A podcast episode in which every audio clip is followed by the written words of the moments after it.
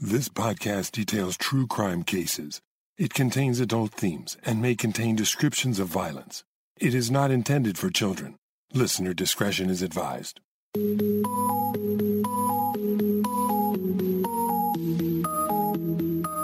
Thank you for joining me for today's episode of Once Upon a Crime. We're beginning a new series for the month of May Disorder in the Court.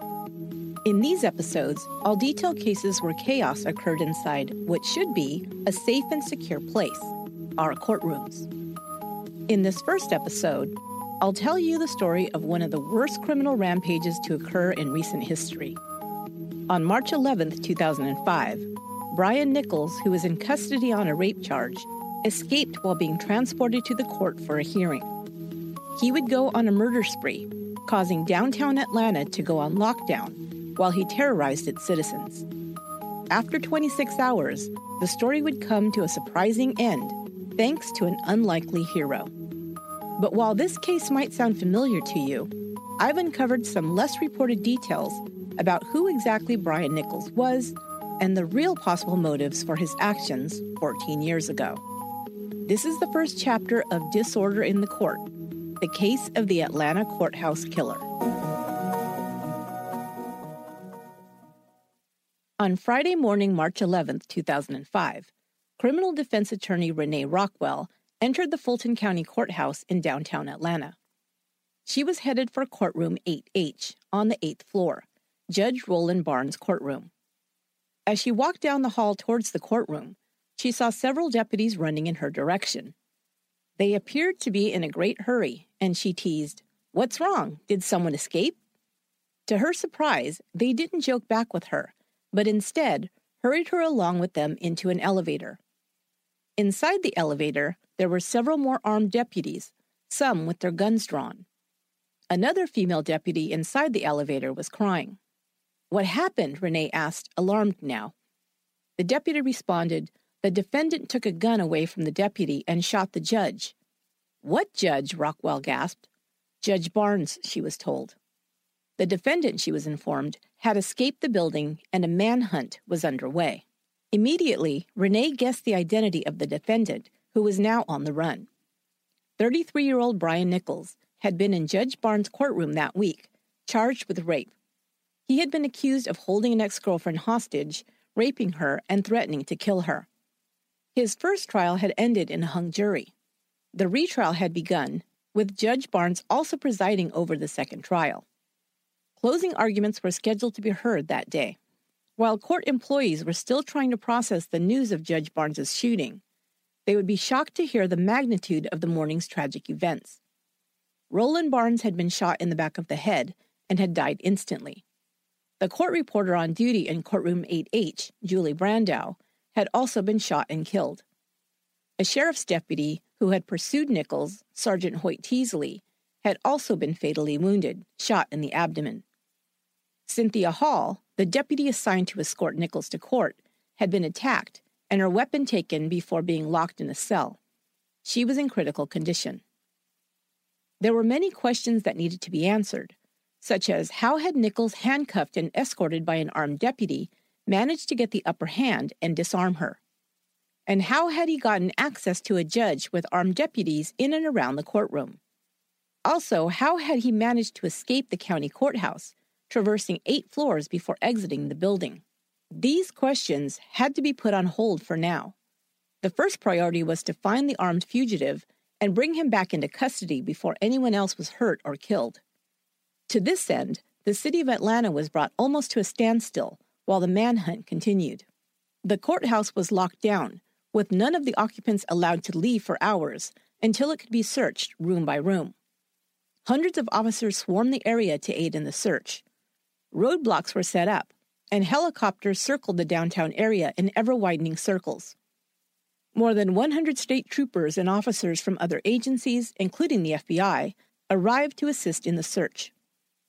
The television show America's Most Wanted was aired that morning, interrupting regularly scheduled programming to warn citizens about the armed fugitive.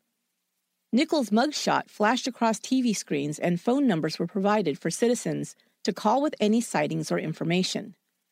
A $65,000 reward was announced for information leading to Nichols' arrest. Over the next 24 hours, Nichols would leave a path of violence behind him. As the details unfolded, a picture emerged of a man who could be alternately charming and extremely violent.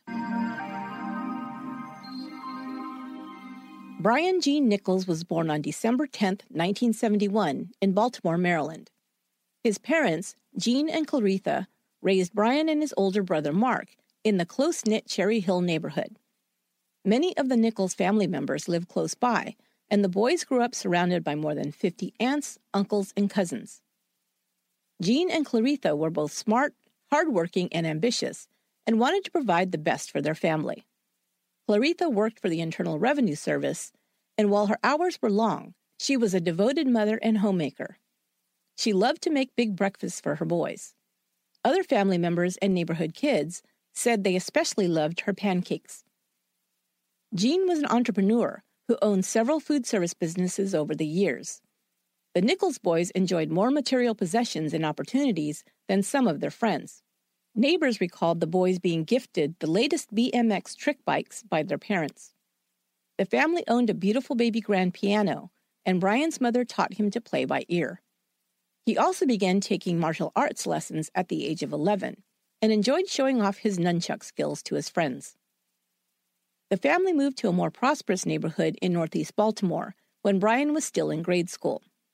They purchased a two story home in a nice family neighborhood. Brian was somewhat shy, and until he was in high school, always remained in the shadows, either that of his brother Mark, who was four years older, or his friends. Brian was among the youngest in the neighborhood and was his mother's baby, according to one friend. For high school, the Nichols enrolled their sons in the private Catholic Cardinal Gibbons School. At age 16, Brian began lifting weights, and after a growth spurt, would reach the height of 6 foot 1 inches tall. He would eventually weigh over 200 pounds. Brian met Zachary Dingle, who had become his best friend at Cardinal Gibbons. They played on the football team together. Of the two, Dingle was clearly the leader, with Nichols following behind him. After his junior year of high school, Dingle decided to transfer to Northern High School to play football there. Nichols then transferred to Northern as well, and they talked about attending college together and then playing in the NFL. Nichols then followed his friend in applying to Kutztown University in Pennsylvania. Dingle received a scholarship, but Nichols did not. He enrolled and joined his friend on the football team anyway. But soon after school began, Dingle decided he didn't like Kutztown U and transferred to a school in Virginia that had also wanted to recruit him to play for their team. Nichols was left behind at Kutztown, and before long, he began to get in trouble. At first, there were minor infractions, like paying a fine for having a loud party and using a fake ID to purchase liquor. But then, in the spring of 1990, he was arrested for making terroristic threats, simple assault, disorderly conduct, and harassment. This incident took place in the campus's dining hall, but there are no other details. Nichols pled guilty to the two lesser charges, and the others were dropped. The following year, he was arrested twice, spending two nights in jail for criminal trespass, criminal mischief, and disorderly conduct. He also got into an altercation with the man outside of a pizza parlor and used his martial arts training to attack the man, kicking him and knocking him to the ground. After Nichols left for college, his family moved away from Baltimore, settling in a new home in South Carolina. They heard about his run ins with the law and were concerned, but not overly so, perhaps chalking up these incidents to youthful indiscretion. Maybe the courts felt the same way, because all charges against him were dropped. It seems that when left on his own, Nichols's life spiraled out of control. He was unfocused in college, and his behavior became more erratic and even violent. Teammates at Kutztown said that Nichols's size and the martial arts training he often bragged about gave him the reputation of someone who shouldn't be challenged. Nichols left Kutztown and enrolled at Newberry College in South Carolina to be near his parents. He joined the football team, but was kicked off after he was arrested for breaking into a dorm room and charged with first degree burglary. Nichols' mother was in demand in her career and was transferred to Florida to take another position. After being kicked off the team, Nichols followed his parents to Florida. In 1996, his parents moved again, this time to Atlanta, and Nichols settled there as well, taking a position as a Unix systems engineer for Hewlett Packard. He worked for HP for eight years before being hired as a computer engineer for United Parcel Service in Atlanta. His brother would later report that Nichols was successful in his chosen field, making a six figure salary. But Nichols still had legal troubles during his time in Georgia. In 1992, his college girlfriend became pregnant, giving birth to a daughter. Nichols didn't stay involved in his child's life and failed to pay child support. In 2000, he was sued by the child's mother for $13,000 in back child support payments. He was also charged with felony drug possession in 1996 and was put on probation for three years. In Georgia, Nichols had a long term girlfriend, but she ended the relationship after seven years when she found out he had been unfaithful and had impregnated another woman. He begged her to reconcile with him, and when she refused, he threatened suicide. About a month after their breakup, she began dating another man. When she returned from a date one evening, Nichols was waiting outside of her apartment. They argued, and Nichols left. The following morning, August 19, 2004, she awoke at 5 a.m. to find Nichols standing in her bedroom pointing a gun at her. He first made her disarm her alarm system. He then duct taped her hands and feet and told her that if she did what he said, he wouldn't harm her, but if she did not, it would be a murder suicide. He threatened to douse her with lighter fluid and set her on fire, showing her the lighter fluid that he'd brought with him. For the next seven hours, Nichols held the terrified woman captive. He raped her at gunpoint and videotaped her while he forced her to perform oral sex. Afterward, he set her free and left the apartment, warning her not to go to the police and threatening her and her family. But she did report the rape. Nichols was arrested and charged with rape, kidnapping, and assault. A few months earlier, Nichols' parents had moved out of the country. His mother had taken a tax consulting job in Africa. Nichols' parents heard about their son's arrest while living in Tanzania. They received email updates from friends and Nichols' attorney while he was in jail awaiting trial. Nichols' case was brought to trial and ended in a hung jury. The state immediately decided to retry him. Meanwhile, he remained in jail for eight months. He was offered a plea deal for 15 years behind bars, rather than the 25 plus years he was facing. However, Nichols was cocky, saying that he could win over the jury like he had the first time and walk free. A jury is going to love me, Nichols told his defense attorney, Barry Hazen. I'm a handsome man. All we need is women on the jury. Upon learning he'd be retried, Nichols had angrily announced to the courthouse, I'm not going to go lying down. He was in contact with friends while in jail, and they warned the district attorney's office that he might try to escape. One friend reported that Nichols asked him to leave a credit card in the pocket of a suit jacket he was bringing him to wear to court. There were even warnings from Nichols' own mother. Claretha Nichols emailed the Fulton County Sheriff's Office to tell them she thought her son might try and take an officer's weapon. On March 9th, the second trial was underway when deputies escorting Nichols from the courthouse noticed something in his shoes. When they searched him, they discovered two shanks, or crudely made jailhouse weapons. The ones in Nichols' possession appeared to be metal door hinges sharpened into points. The following day, Judge Roland Barnes, who had presided over both trials, asked for security to be increased. On Friday, the prosecution was scheduled to call its last witness. Facing a possible life sentence and already deemed a threat, Nichols was believed by the judge to be a security risk in the courtroom.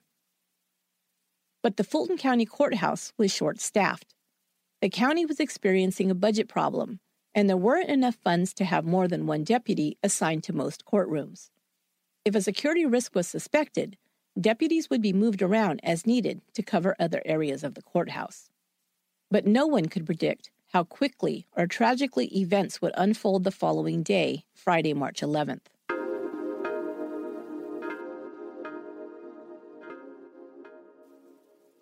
On Friday morning, Sheriff's Deputy Cynthia Hall was assigned to escort Brian Nichols from the courthouse's detention area in the basement to Judge Barnes's courtroom on the eighth floor. The petite five foot one inch deputy was escorting Nichols alone. Another deputy had urged Hall three times that day to get someone else to accompany her, but Hall had declined. She didn't feel threatened by the six foot one inch, 210 pound jail inmate. She had been routinely escorting Nichols back and forth from the holding cell to the courthouse during both of his trials. During these trips, they often engaged in friendly chit chat about how the trial was going and about their children. Nichols had gained so much trust from the deputy that she didn't require him to wear leg shackles, as was customary. As they entered the holding area, Hall removed Nichols' handcuffs so he could change out of his prison garb and into the suit he wore for court. She released one cuff and turned him around to unhook the other half when he attacked her, pushing her into an open cell. A video surveillance camera captured the attack on video. Nichols hit the deputy in the face so hard that she was lifted off the ground.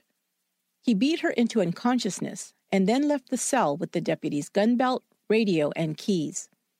He locked her into the cell and then entered another and changed into his street clothes. He used the keys to open a lockbox and armed himself with the deputy's 40 caliber semi-automatic pistol. Nichols then crossed over to the courthouse via a sky bridge. He went directly to Judge Barnes' private chambers. The judge was not there, but Nichols encountered case managers Susan Christie and Gina Thomas and attorney David Allman. Brandishing the weapon, he ordered them to sit on the floor and demanded to know where the judge was. The court bailiff, Sergeant Grantley White, then entered the chambers and attempted to stop Nichols, but was threatened. Pointing the gun at White, Nichols told him to back off. I've got nothing to lose, he warned. Nichols then disarmed the bailiff. He then made the bailiff handcuff the other three court officers. While doing so, White was able to push an emergency button in the chambers to summon court security. A dispatcher was heard on the line, and Nichols quickly responded by calling back with an all clear message. This alerted other deputies because the response came from the bailiff's radio number, but it was not his voice. Nichols handcuffed the bailiff and locked him in a bathroom before exiting. He then passed through the chamber door and into courtroom 8H, where Judge Barnes was presiding over a civil trial. Before anyone had time to react, Nichols raised the weapon and shot the judge at close range in the back of the head. According to witnesses, as people in the courtroom began to scream and run for the door, the gunman scanned the courtroom as if looking for someone, most likely the assistant district attorneys, who were prosecuting the case. Not finding them in the courtroom, Nichols then lowered the gun and shot court reporter Julie Brandau in the head. Quickly but calmly, Nichols then looked into a side room where witnesses waited before trials began. He may have been looking for his former girlfriend, who was testifying at his rape trial. Fortunately for her, she had not yet arrived and the room was empty. Nichols left the courtroom and ran down a stairwell. Sergeant Hoyt Teasley had just arrived for his shift at the courthouse when he heard the alarm. Seeing the man running towards the stairwell, Teasley ran after Nichols in pursuit. Sergeant Teasley had not even had time to don his bulletproof vest or grab his radio, so he did not receive the warning that the escapee was armed. Nichols ran down seven flights of stairs and out of an emergency exit, emerging onto Martin Luther King Drive. As he passed through the exit, an alarm began to sound, and the people on the street turned to look in his direction. Nichols fired several shots into the air, and people screamed and dove for cover. Teasley was followed close behind when Nichols turned and fired two shots at him, hitting him once in the abdomen. Judge Barnes and Julie Brandau were killed instantly, and Teasley died before reaching the hospital. It was just 9 a.m., and the fugitive was now loose in downtown Atlanta. Every available officer was called in for the manhunt, and even those who were off duty reported in to try and track down the prisoner who had already murdered three people. Still, Nichols was able to evade capture. He first ran across the street from the courthouse to an underground parking garage. Deputy Solicitor General Dwayne Cooper was parking his 2002 Mazda Tribute when he was approached by Nichols. Give it up, mother, Nichols told Cooper, pointing the gun at his face. Cooper complied, and Nichols jumped in and drove away from the garage, tires squealing. A juvenile court officer, Larry McCrary, witnessed the carjacking and followed the fugitive in his own car. He saw Nichols enter another garage on Peachtree Street. McCrary parked his vehicle to block the entrance to the garage and flagged down three Atlanta police officers. As the officers entered the garage, Nichols walked out of another entrance and approached a tow truck. Pointing the gun at the driver, Nichols ordered him out. He then jumped into the vehicle and traveled north, driving the wrong direction down a one way street. He once again entered another parking garage, this one on Cone Street. There, Nichols carjacked a 2004 Mercury Sable from Elmetta Kilgo, an employee of the Atlanta Journal Constitution. He demanded she get into the passenger seat, apparently now deciding to take a hostage. He drove away with Kilgo for a short distance and then stopped and told her to get into the trunk. As they exited the vehicle, she was able to make a run for it and escaped. Nichols now drove away alone and into another parking lot on Spring Street. There he abandoned the car and walked up to Sung Chung, a jewelry store employee who had just parked his vehicle. Nichols then put the gun to Chung's head and ordered him into the passenger seat of the 1997 Isuzu Trooper. He then made Chung get down onto the floorboard. As Nichols pulled out of the parking lot, he told Chung to give him his jacket. He was now attempting to change his appearance, and as he began to put on the jacket, Chung saw an opportunity to escape. He unlocked his door and jumped out. Nichols drove out of the parking lot in the Isuzu to the Centennial Tower parking deck. There, Don O'Briant, a reporter for the Atlanta Journal Constitution, was parking his SUV in a disabled parking space. Nichols approached, now not wearing a shirt, and asked O'Briant for directions. He then pulled his weapon on the man and threatened to kill him if he didn't give up his car keys. He ordered O'Briant into the trunk, but the man refused. Nichols hit him with the gun and drove off in the SUV. O'Briant was badly cut above his right eye and suffered a broken wrist. The last sighting of Nichols was on security camera images taken inside the parking lot stairwell. Nichols is seen putting on a jacket taken from O'Briant's vehicle as he walks down the stairs. He then disappears. The car was found abandoned on the first floor of the garage. A reward for the fugitive was announced at a police press conference that morning. That evening, a segment aired on the television program America's Most Wanted, reporting about the courthouse shootings and broadcasting Nichols' photo and description. Still, somehow, Nichols had managed to escape the dragnet.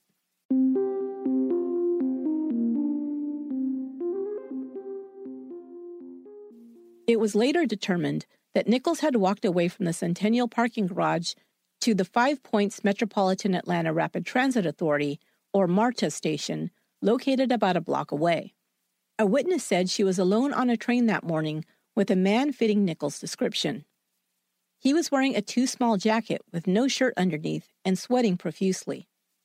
The station surveillance camera tapes were reviewed, and Nichols was seen walking through the station just before 10 a.m. Over 12 hours later, at 10:18 p.m., Nichols attempted to kidnap Iman Aden as she walked towards her apartment located at 3200 Lenox Road. He took her to her apartment at gunpoint, saying he needed to hide out. But when he entered, he was surprised to discover that a man was inside. Shelton Warren, Aden's boyfriend, opened the door. Nichols pushed the woman inside the apartment as the two men began to struggle in the hallway. Aden, hysterical, could be heard placing a call to 911. Upon hearing this, Nichols hit Warren with a gun and ran off. Once again, Nichols vanished.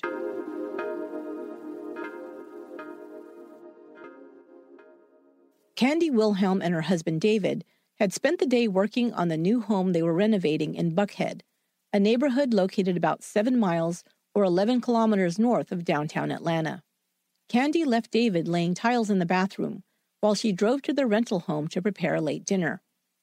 David Wilhelm was an agent for the U.S. Immigration and Customs Enforcement Agency.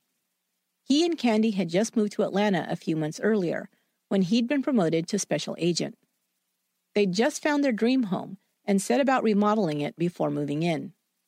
The home was located not far from the Lenox MARTA station. David Wilhelm was found dead in his home early Saturday. He'd been shot once in the abdomen he was lying in a back bedroom with the pockets of his pants turned inside out and loose change scattered near him on the floor. His wallet, badge, gun, and blue Chevy pickup truck were gone.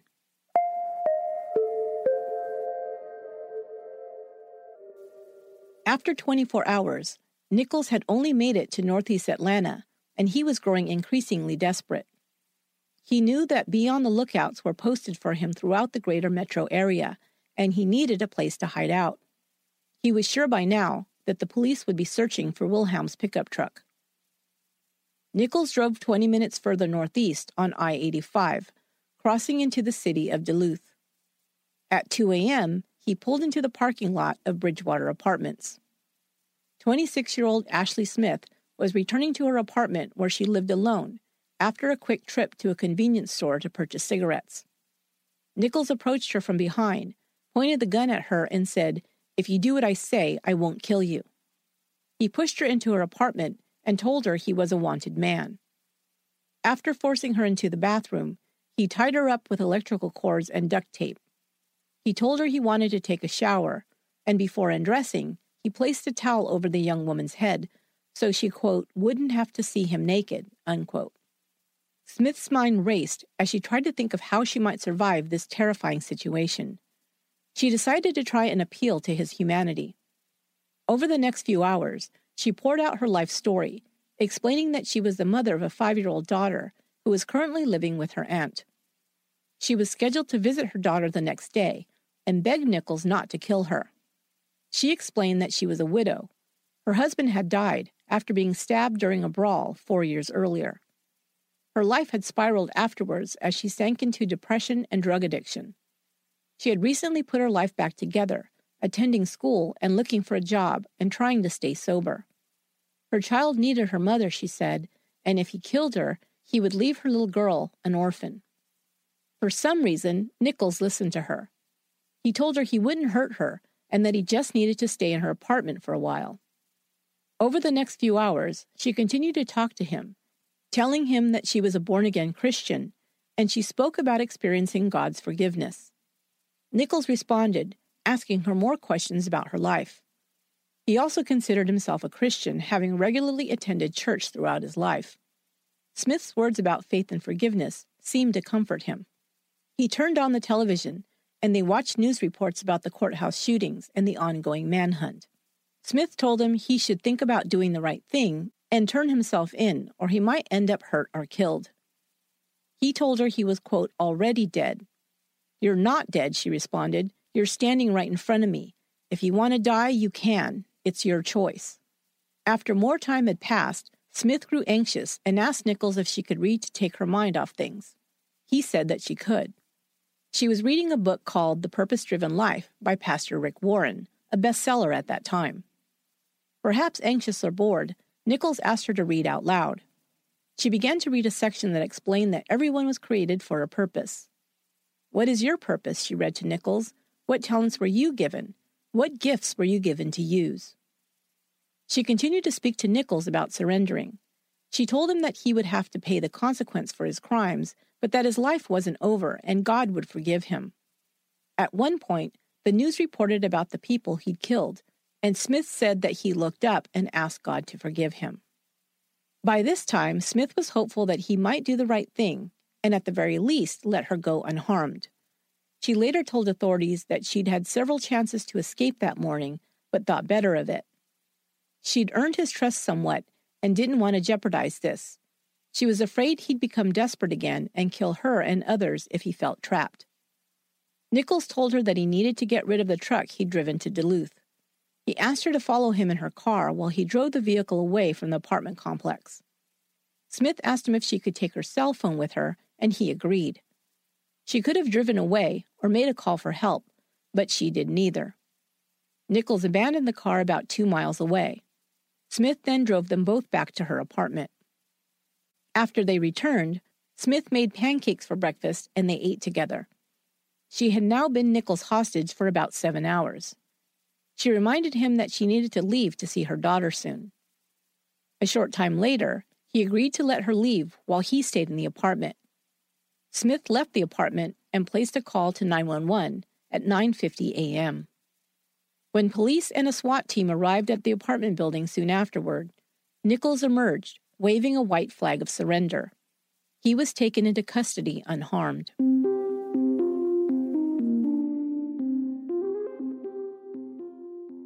Brian Nichols was first taken to an FBI field office and held on the federal charge of possession of a firearm by a person under indictment.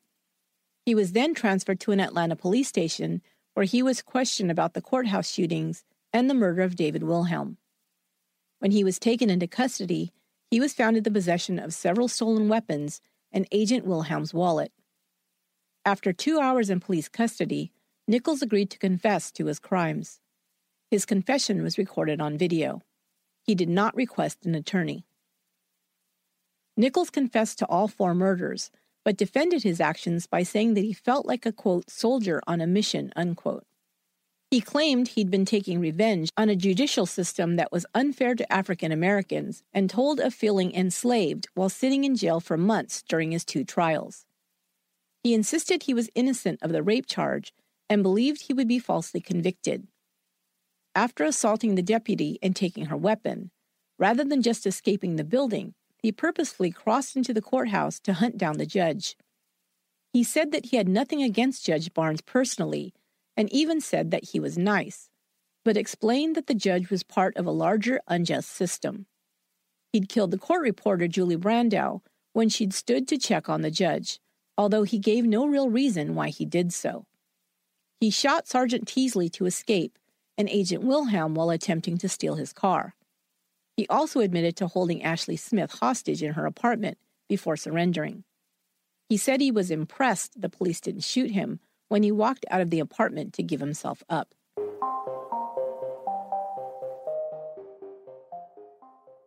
Ashley Smith was hailed as a hero for ending Brian Nichols' killing spree. She was awarded over $70,000 for his capture. In interviews on news programs and talk shows, she spoke of her faith in God and said she believed the hope she shared with her kidnapper helped him to decide to turn himself in.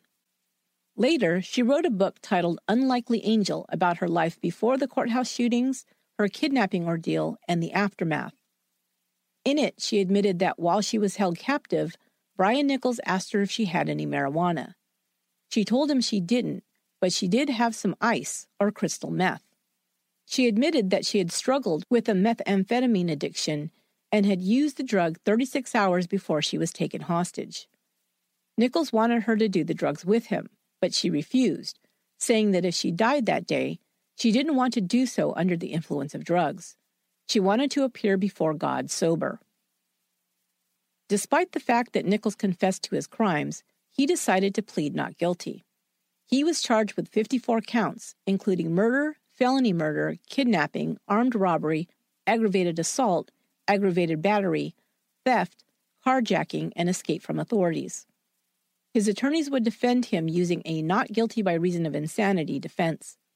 They would claim that he was delusional at the time of his escape, believing that he was, quote, in a war in which he was a slave rebelling against the United States and plantation politics, unquote.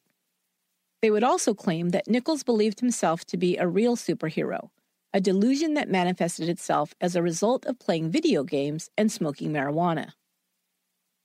But the prosecution characterized Nichols as a bad seed who was not mentally ill, but had decided he was not going to stand trial on the rape charge and orchestrated a well planned escape from custody.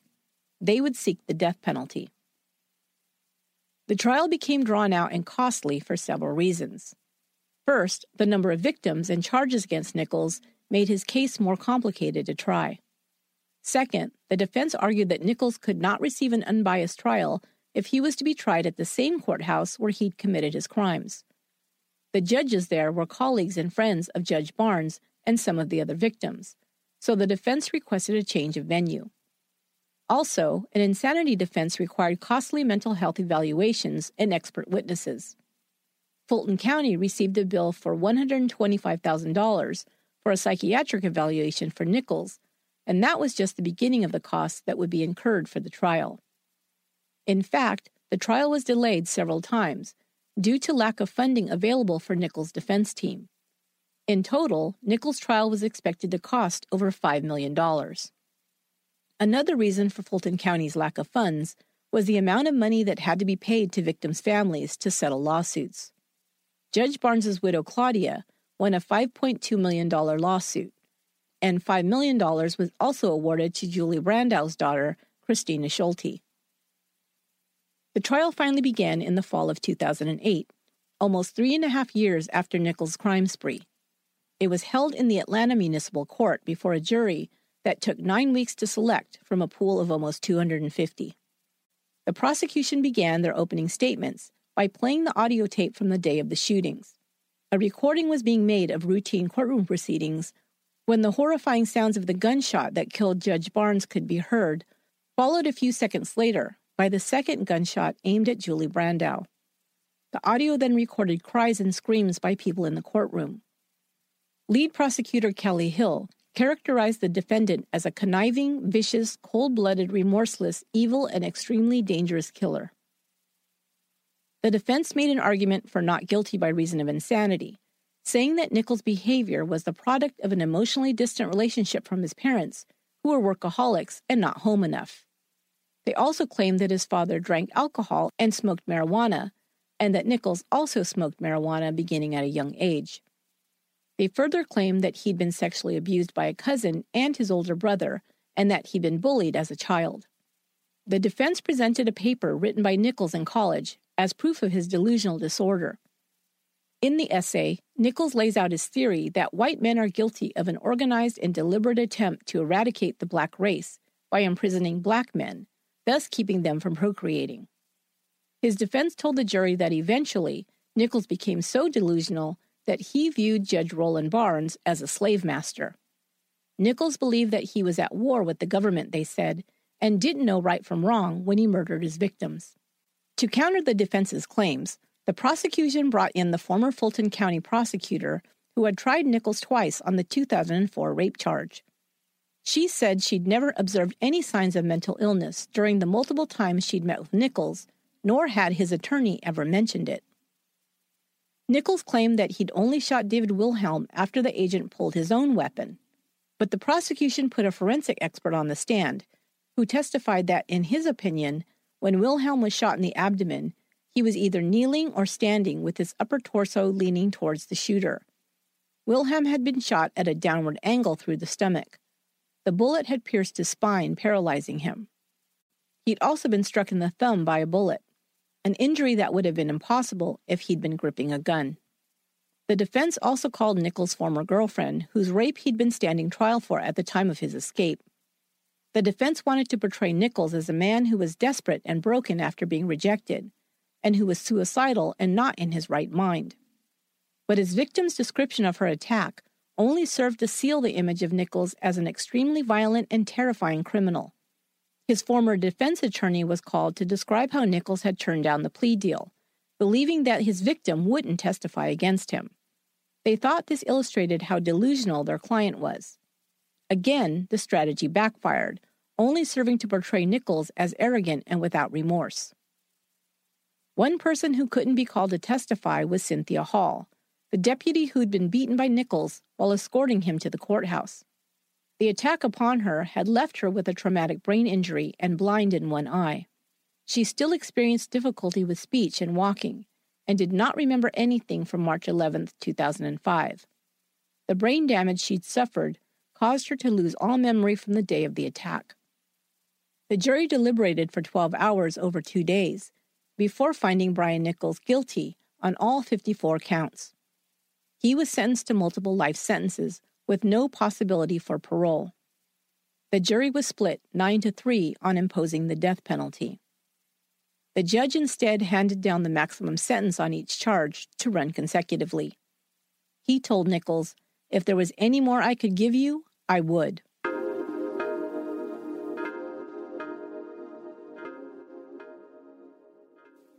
After Brian Nichols' murder spree, we're left to ponder what caused him to act out so violently. Was he an abused and neglected child who was angry at the world? According to relatives, friends, and neighbors, he came from a loving and supportive family.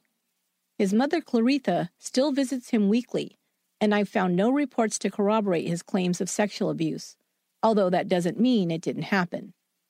As for being bullied, some of his childhood friends would say it was Brian who used his size to intimidate others. Was he in fact mentally ill and suffering from delusions? Some who knew him as a child and a young man say that this must be the case. They cannot reconcile the quiet, polite Brian they knew with the quadruple murderer they see on the news. But the jury also heard a tape recorded conversation between Nichols and his father from the Fulton County Jail where he says, quote, I think they think a black man must be crazy to stand up for himself. I could have saved them some time and money and told them there was nothing wrong with me. Unquote. Or did he suffer from a pathological fear of and violent reaction to rejection? He seemed to latch on to friends, girlfriends, and his parents obsessively, not being confident enough to branch out on his own. Did he feel rejected when left behind by his best friend in college? Soon after his parents moved out of the country, his girlfriend also broke up with him. It was then that he attacked her so violently. Was this because he felt abandoned by everyone at the same time? Or was he simply a bad seed, as some have characterized him? Rather than appearing to be out of control or delusional, his actions seem well planned and thought out. He was methodical in how he charmed other people into trusting him. People like Deputy Cynthia Hall, who didn't realize how dangerous he was until it was too late. He may have simply been a narcissist who became violent when he didn't get his way. If so, then how was Ashley Smith able to not only escape with her life, but perhaps even convince him to surrender peacefully? Did he connect with her because of her struggles and life experiences? Did her kindness reach something human and decent in him? When she made him pancakes, did this remind him of how his mother cared for him? Did her message of hope and forgiveness help him to decide to take another path? Or, after having some time to reflect on what he'd done and what he was up against, did he simply realize he probably wouldn't escape with his life if he didn't surrender? He saw the amount of manpower being deployed to bring him to justice, and also that he'd already been featured nationwide on America's Most Wanted. He must have known that the cards were stacked against him being taken alive. He acted as if he was repentant for his crimes, confessing to police, although there was no doubt that he was the courthouse shooter. The first time he spoke to his mother after the killings, he told her that he was remorseful for what he'd done.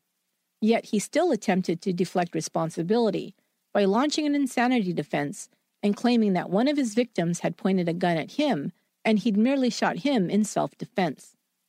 It was also discovered that while awaiting trial for the murders, Nichols planned another escape attempt.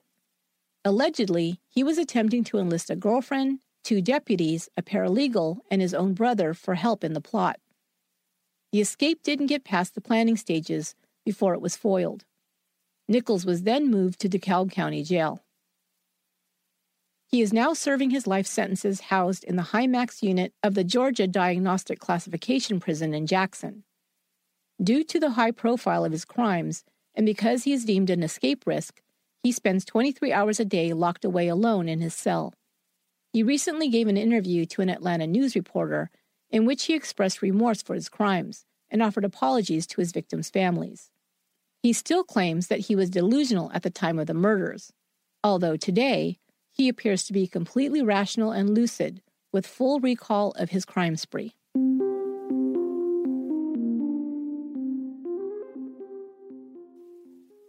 In 2015, Ashley Smith's story of being taken hostage by Brian Nichols and helping bring him to justice, was turned into a feature film.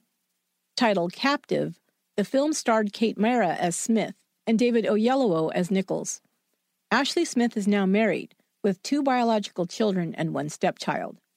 She works as an imaging technician in a hospital emergency department. She has stayed clean and sober since that fateful day in 2005. She speaks at churches and organizations about faith and living a purposeful life. The Fulton County Courthouse underwent security changes after the shootings. Locks were improved in the detention area, duress signals were implemented, additional cameras were installed, and gun lockers were revamped. More x ray machines were purchased, and older ones were replaced. There are more patrols both inside and outside of the courthouse. Police dogs also patrol the perimeter and parking lots. Procedures have been changed in the way prisoners are transported. More deputies monitor surveillance camera activity, and two or more deputies are required to be present in each courtroom while proceedings are underway.